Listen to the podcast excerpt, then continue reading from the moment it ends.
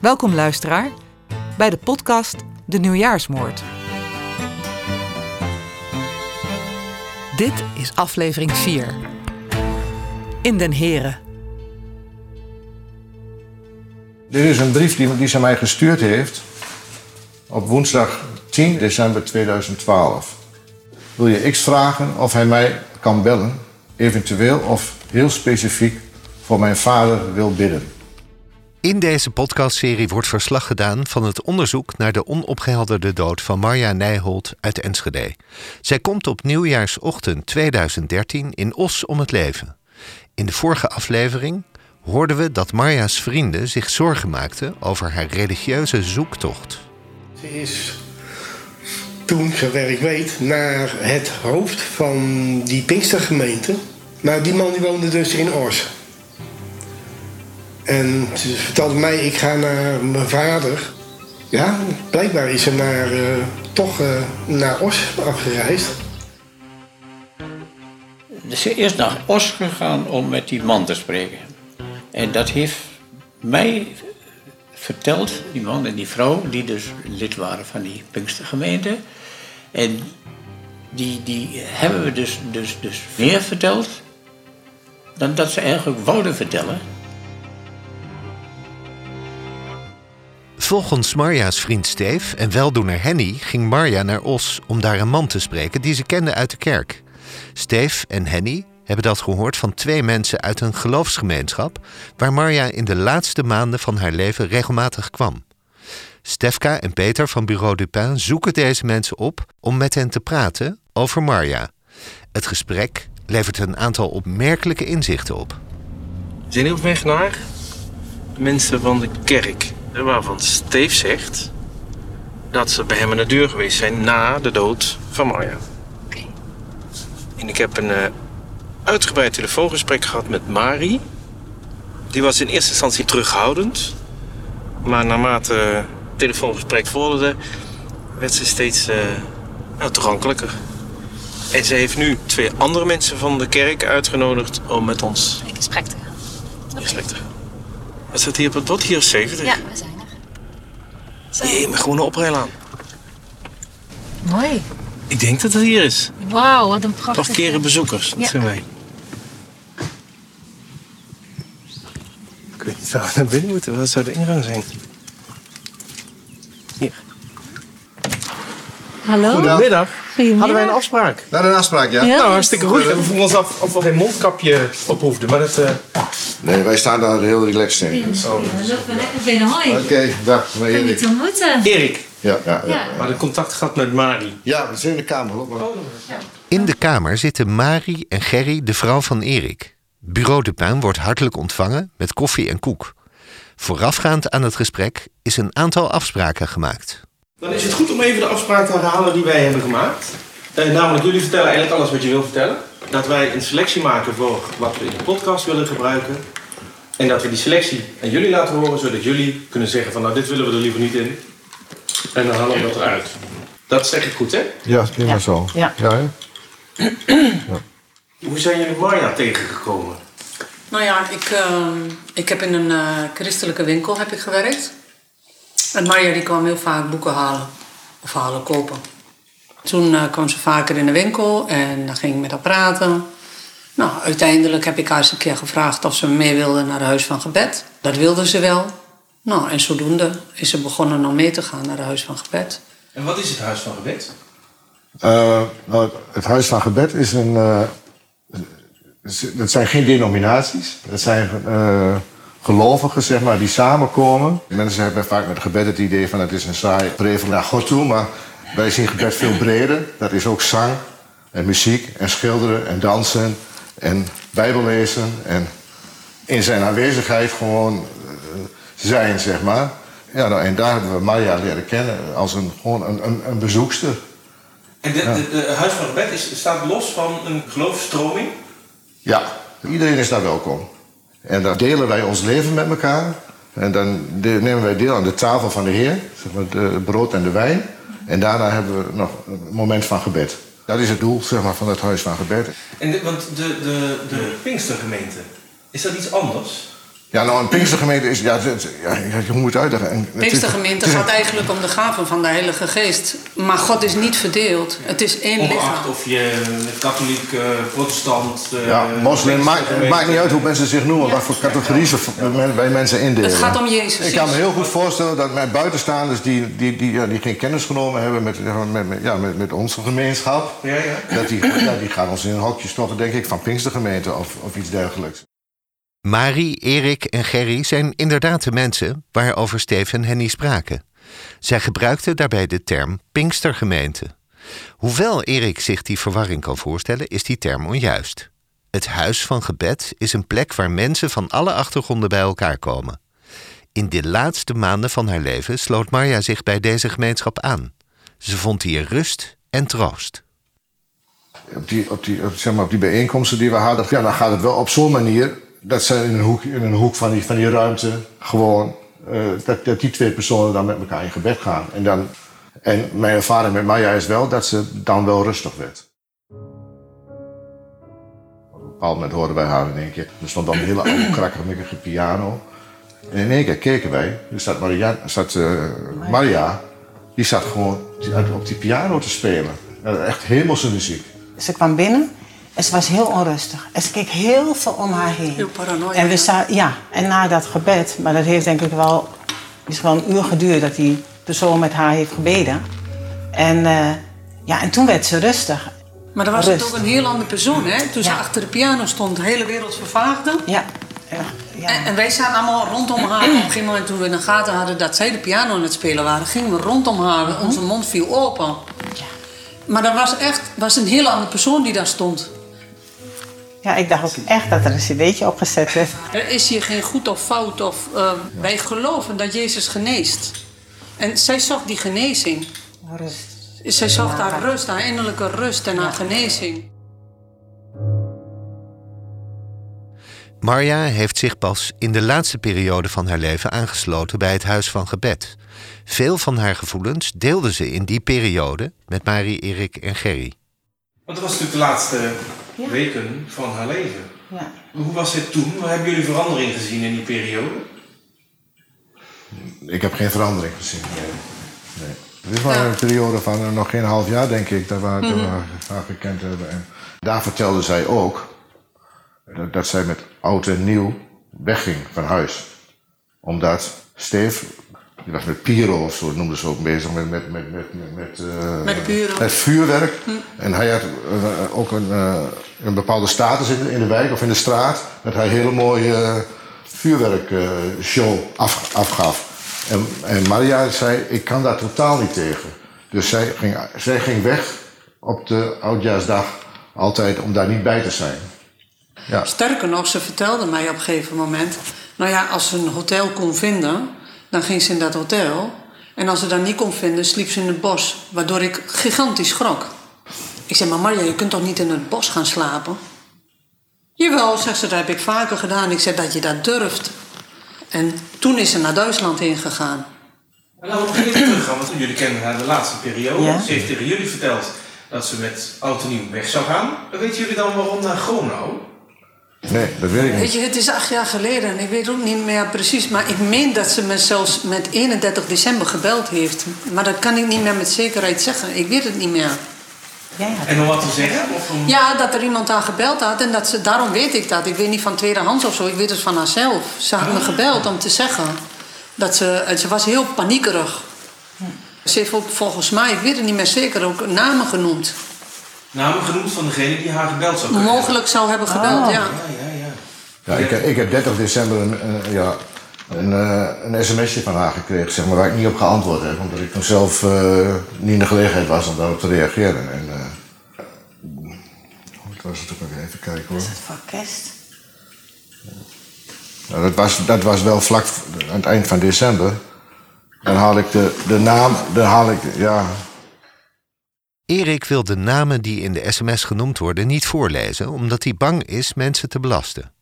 Het kwam immers vaker voor dat Marja mensen anders afschilderde dan hoe ze waren. Er wordt afgesproken dat Erik de berichten wel deelt met Bureau Dupin, maar zonder dat de namen genoemd worden in de podcast. Dan, noem- dan noem ik geen namen. Dat zijn- en dan schrijft ze in op 30 december om eh, tien over half acht, 2012. Dan zegt ze, ik ben vluchteling geworden. Om deze persoon, om de tweede persoon, om de derde persoon, om een organisatie. Ons gezin trekt dit niet meer. Wil je een andere persoon die we dan kennen waarschuwen? Hij bidt voor ons. Maar die persoon weet hier nog niet van en ik kan niet meer in Europa blijven. Ja, ik heb daar toen niet op gereageerd, omdat ik daar niet, niet toe in de gelegenheid was op dat moment. En omdat het me ook wel een beetje bekend in de oren klonk van de verhalen die ze wel vaker vertelt, dat ze op de vlucht was. En, eh, Dit is, voor zover nu bekend, het laatste sms-bericht dat Marja stuurde. Ze zegt te vluchten voor een aantal personen en zich niet meer veilig te voelen in Europa. Zij vraagt Erik ook iemand te bellen, omdat ze hulp nodig heeft. ja, zo, ja. En 31 december zou zij gebeld zijn, geloof ik, hè? Mhm. Dat is de laatste dag van het jaar. En toen Ja. heb jij haar gesproken. Ja, ze heeft mij gebeld. En, en, en daar heeft ze misschien een naam genoemd, Ja, maar dan weet je niet meer. Of wil je dat niet zeggen? nu zet je mij voor blok, Peter. Nee, maar als je niemand Ah. hebt, ik wil niet zeggen. Nee, ja. Maar zij, zij noemde wel een naam. En eh, eh, dus... Ja, dat, je, dus de, iedere keer die dilemma. ja. Is het waar of is het niet waar? Eh, impliceer je iemand of impliceer je niet iemand? Marie zegt zich te herinneren dat er een naam genoemd werd in het telefoongesprek. Maar ook zij wil uit ethische overwegingen en om de privacy geen namen noemen. Bureau Dupin deelt dit ethische uitgangspunt. Namen worden alleen genoemd met instemming van de betreffende personen. Bureau Dupin gaat naar deze mensen op zoek. Waarover hopelijk meer in een volgende aflevering. Maar dan vertellen de mensen van het Huis van Gebed nog iets anders. Wat een grote stap kan zijn in de zoektocht naar de waarheid. En dan is er nog iets, want dan gaat zij, eh, volgens de hoteleigenaar geschrokken, gaat ze eerst terug naar Enschede en daar neemt ze meteen de trein naar Os. Enig idee waarom Os? ja, dat heb ik wel. Wil je daar iets over zeggen? Wil je dat voorlezen of wil je dat... Ja, ik vind het lastig, maar daar komt de naam steeds in voor. En hou ik Nee, je kunt ook de naam niet zeggen of... Puntje. Ja. Piep, piep, piep. Maar dit is een, dit is een brief die, die ze mij gestuurd heeft. Op woensdag 10 heeft ze zelf een vraagteken bij gezet, december 2012. Nou, hoe zal ik die naam noemen? X? Zal ik Ja. maar X zeggen? Ja. Wil je X vragen of hij mij kan bellen, eventueel of heel specifiek voor mijn vader wil bidden? Ik weet zeker dat God een ander plan heeft met papa. Ik heb hem hoop gegeven. Hij wil graag leven en niet zonder zakgeld daar wegrotten. Ja, dit is een brief die zij mij gestuurd heeft op eh, half december. En ik geloof dat, dat ze geprobeerd heeft dat die persoon in Os haar daarbij kon helpen. Dat hij ook in die buurt woont, in Brabant. Ze vroeg of ik meneer X wou bellen of zij contact... eh, wil je X vragen of hij mij kan bellen, eventueel of heel specifiek voor mijn vader wil bidden. dat was, die meneer X is degene die met haar gebeden heeft. Kwam, Waar zij vertrouwen, waar blijkbaar vertrouwen in heeft.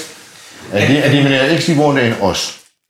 Deze informatie werpt een nieuw licht op de laatste dagen van het leven van Marja Nijholt. In het Huis van Gebed heeft Marja troost en rust gevonden. Ze ontmoet daar in november ook meneer X uit Os, met wie ze samen kon bidden. Rond 10 december vraagt Marja in een brief aan Erik om haar weer in contact te brengen met meneer X. Een paar weken later gaat ze naar Gronau om de oudjaarsdrukte te ontvluchten. En vraagt ze Erik per sms of hij meneer X wil waarschuwen. Bureau Dupin gaat op zoek naar de man in Os, die misschien licht kan werpen op wat er die laatste dag en nacht is gebeurd. Ze is een tijd opgenomen geweest en toen ze terugkwam werd ze nooit meer de oude. De pillen maakten haar lusteloos en afwezig. Ze lag veel in bed, las alleen religieuze boeken en werd erg wereldvreemd. Ze kreeg waanbeelden en zag overal vuur. In het onderzoek komen allerlei tips en ideeën bovendrijven. Zo wordt Bureau de Pin gebeld door een man uit Enschede... die vertelt over een bijzondere invalshoek. Deze beller heeft een tijd geleden een boek gelezen... waarin tot zijn verbazing allerlei overeenkomsten zitten... met de zaak van Marja Nijholt. Dat boek is geschreven in 2011, twee jaar voor de dood van Marja. Ik heb namelijk een boek staan. En deze is 2011, dus twee jaar voor het geval. Maar als je dat leest, denk je, potverdorie, er is heel veel komt overeen wat met Maria is overkomen. Toen jullie met de uitzending kwamen, dacht ik, dat is echt een déjà vu. Want het verhaal, dat is bijna hetzelfde. Het is niet helemaal hetzelfde, maar heel veel dingen kloppen. Dat was voor haar de reden om naar Gronau te gaan, voor ze jou zou ontmoeten. Ik heb dat altijd merkwaardig gevonden, maar nu kan ik het me wel voorstellen. Ze was van plan om de man definitief van zich af te schudden. Voor ze verder kon met haar leven, moest ze de confrontatie aangaan. En het is uh, piano. Ze denkt dat ze vermoord wordt. Er wordt gevlucht naar Gronau, uh, in hotel. En daar wordt ook beschreven dat het hotel goedkoop is. Daar wordt beschreven religieuze boeken, waanbeelden, schizofrenie. Heeft Maria ook. Maar in het boek is het moederskant uh, en bij vader, daar is het vaderskant. Als je dat boek leest, denk je, hé, hey, hoe kan dat nou? Hoe kan, hoe kan een boek eerder geschreven zijn en beschrijft een dood van een vrouw van twee jaar later? En ik weet dus niet, is dat nou een aanwijzing of is het een knooppunt dat je zegt, hé, hey, misschien is het überhaupt een aanwijzing of is het helemaal niks, zeg maar? Is het nou een flauwekul wat ik vertel? Hoeveel hotels zijn er in Gronau? Zes, toch nog? Bij de derde heeft ze beet. Hotel aan de Enschede Strasse is het enige hotel dat een beetje centraal ligt en ook het goedkoopste. Het heeft een restaurant en een bierlokaal. Ze is er binnen het kwartier. Hoewel ze hier geen enkele bevoegdheid heeft, laat ze haar legitimatie zien aan de vrouw van de eigenaar, die haar zonder problemen naar kamer 17 verwijst. Ze klopt een paar keer, maar ze hoort niets. Ze voelt aan de klink en merkt dat de deur probleemloos open gaat. Ze mag dit natuurlijk niet doen. Het boek waar het om gaat speelt zich af in Enschede. De hoofdpersoon is creatief, muzikaal en speelt piano. En er komt schizofrenie in haar familie voor. Maar de opvallendste overeenkomst tussen fictie en werkelijkheid is wel dat een van de personages bang is om vermoord te worden en om die reden vlucht naar dat hotel in Kronau. Hetzelfde hotel als waar Marja naartoe gaat. De gelijkenissen zijn wel zo opmerkelijk dat Bureau de Pin op zoek gaat naar het boek om te onderzoeken waar deze vandaan komen. Daarover meer in een volgende aflevering.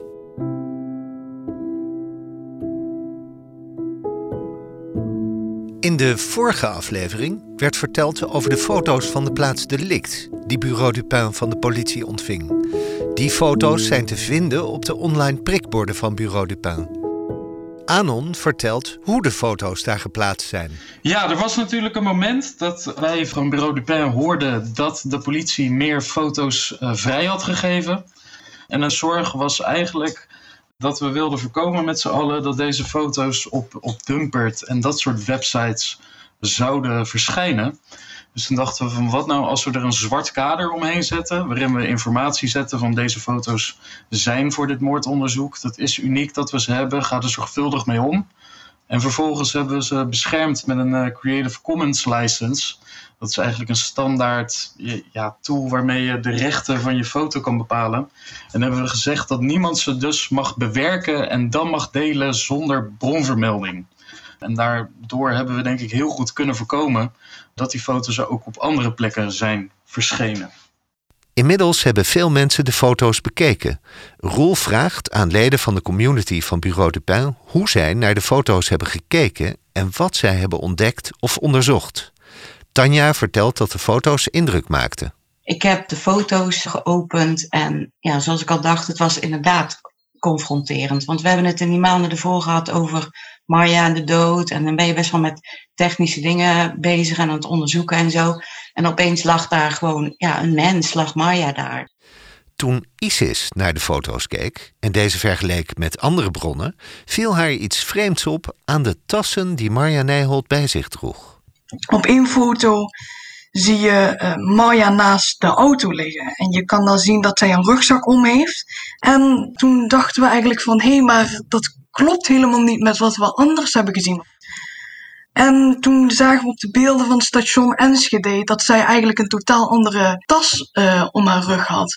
Toen gingen we dat vergelijken met ehm, de camerabeelden die zijn opgenomen bij eh, tankstation de Tango in Os. En daar lijkt het wel heel sterk alsof zij ehm, een rugzak om heeft, maar ook een soort buideltas op haar buik draagt ja, toen hebben wij eigenlijk de vraag gehad van, heeft zij twee tassen meegenomen, waarvan er maar één gevonden is? Het zou natuurlijk heel interessant zijn als er wel één tas is meegenomen en de ander niet. Dan vraag ik me af wat daar heeft ingezeten. En wat dat dan kan betekenen voor, uh, voor de mogelijke scenario's. Op één van de foto's is de jas van Marja te zien, gefotografeerd in het laboratorium. Veel mensen zagen de beschadigingen en vlekken op de jas, maar Nienke viel nog iets anders op. Ik heb de foto van de jas van Marja bekeken. En ik heb op een gegeven moment gezien iets dat leek op een brilafdruk. En het bleek dat er op een foto van een camera op het station dat Marja een bril op heeft.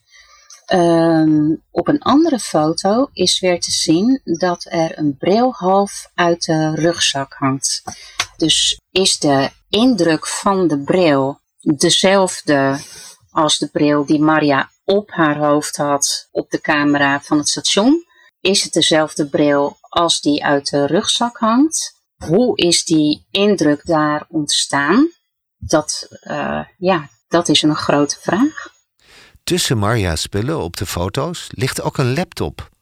Als er sprake is geweest van een overval met diefstal, waarom is die laptop dan niet meegenomen? Anon gaat dieper in op deze vraag. Op een van de foto's zie je dus een, een hoop spullen liggen. En een van die spullen die een beetje verborgen is, lijkt een heel klein stukje van een laptop. En eigenlijk het enige herkenbare wat je op die laptop ziet is een USB-aansluiting. En toen ben ik gaan opzoeken van ja, hoe breed is nou een USB-aansluiting? En toen heb ik die afmeting gepakt en eigenlijk zo de zijkant van die uh, laptop uitgemeten. En toen ben ik gaan kijken, ja, waar komt deze uh, breedte dan mee overeen? En dat was dus een 10-inch laptop. En toen dacht ik van ja, het moet waarschijnlijk in Nederland zijn gekocht. En het zal waarschijnlijk in 2012 of 2011 zijn gekocht. Dus toen ben ik op Google gaan intikken 10-inch laptop uh, met site uit Nederland. Daarna plaatjes gaan kijken en toen vond ik al snel de laptop. Uh, uiteindelijk is dat dus een, een, een vrij goedkope HP-laptop. En uh, ja, als je de situatie op de foto ziet, dan lijkt het wel alsof er sprake is van een soort van overval. Maar dat zou dan ook verklaren waarom ze die laptop hebben laten liggen. Omdat het is gewoon een heel klein dingetje. Uh, die ook niet heel veel waarde heeft. Of misschien was iemand helemaal niet op zoek naar uh, kostbare spullen. Tussen de spullen is ook een flesje te zien, waarvan in eerste instantie niet duidelijk is wat erin zit. Totdat Tanja zich daarin verdiept. Ik heb me geconcentreerd op een foto waar je het onderlichaam van Marja ziet liggen. Um, er liggen nog wat spulletjes omheen. Wat mij uh, uh, triggerde was dat ik iets in de foto niet kon thuisbrengen. En dat was een geel met roze flesje. En ik dacht, wat, wat is dat? Dus ik ben daar een, paar avonden mee bezig geweest met dat uh, te bekijken. Wat, wat, wat is dat nou? Tot ik ineens dacht van, maar het komt me zo bekend voor. En toen bleek dat ik het zelf ook in huis heb gehad. Want het is een soort van verf. Het is om op textiel te schrijven en het is om uh, op uh, porselein en zo te schrijven. Dus dat is weer zo'n ja, bijzondere vraag. Van waarom heeft iemand textielverf bij zich? Um, vervolgens heb ik dus uh, mijn, wat ik gevonden heb, heb ik uh, gedeeld en op de mural ook fotootjes ervan uh, gezet. Toen heeft een andere onderzoekster is daar verder mee gegaan, want die had een plastic tasje zien liggen bij het hoofd van Maya. En daar stonden rode letters op. en die heeft dus ook na flink wat onderzoek boven water gekregen dat het een, een tasje is van een een zaak voor hobbymaterialen in Enschede. En uh, ja, naar alle waarschijnlijkheid heeft dus dat flesje in dat tasje gezeten.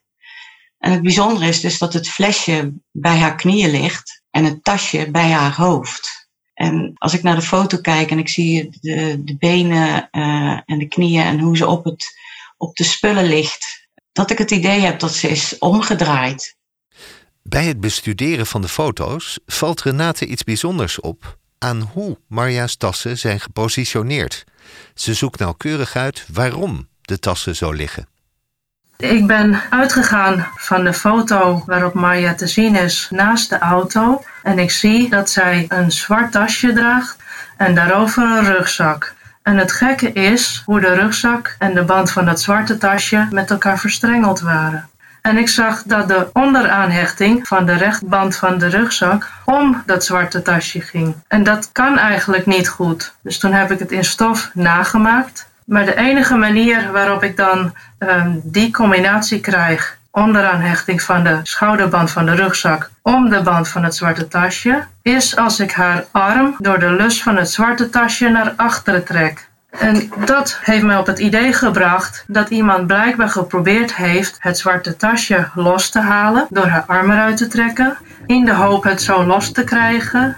En dat is niet gelukt. De vrijgegeven foto's van de plaats delict geven dus nieuwe informatie. Op basis daarvan kan mogelijk een herschikking van scenario's plaatsvinden. De aannemelijkheid dat Marja Nijholt door een ongeval of door zelfdoding om het leven is gekomen, is klein. De manier waarop haar lichaam is aangetroffen, de manier waarop de banden van haar rugzak en tas zijn gedraaid, de manier waarop spullen uit haar rugzak lijken te zijn gevallen en de beschadigingen aan haar jas, ze lijken allemaal te wijzen op een scenario waarbij Marja Nijholt om het leven is gekomen door of na geweld dat is toegebracht door een ander persoon. Deze overwegingen rond de scenario's leiden tot nieuwe vragen die Bureau Dupin gaat voorleggen aan de politie.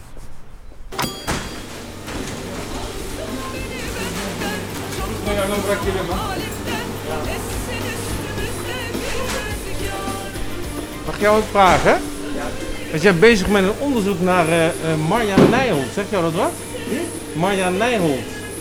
Zij is zeven jaar geleden is ze hier uh, op Oudjaarsnacht geweest. Ja, klopt. Is, In de vorige aflevering spraken Stefka en Peter met de eigenaar van cafetaria De Oostwal in Os, waar Marja op oudjaarsavond als laatste gebruik maakte van de telefoon. Hij bood aan het laatst gebelde nummer te achterhalen en na te trekken bij KPN. Roel van Bureau Dupin is achter dit nummer aangegaan.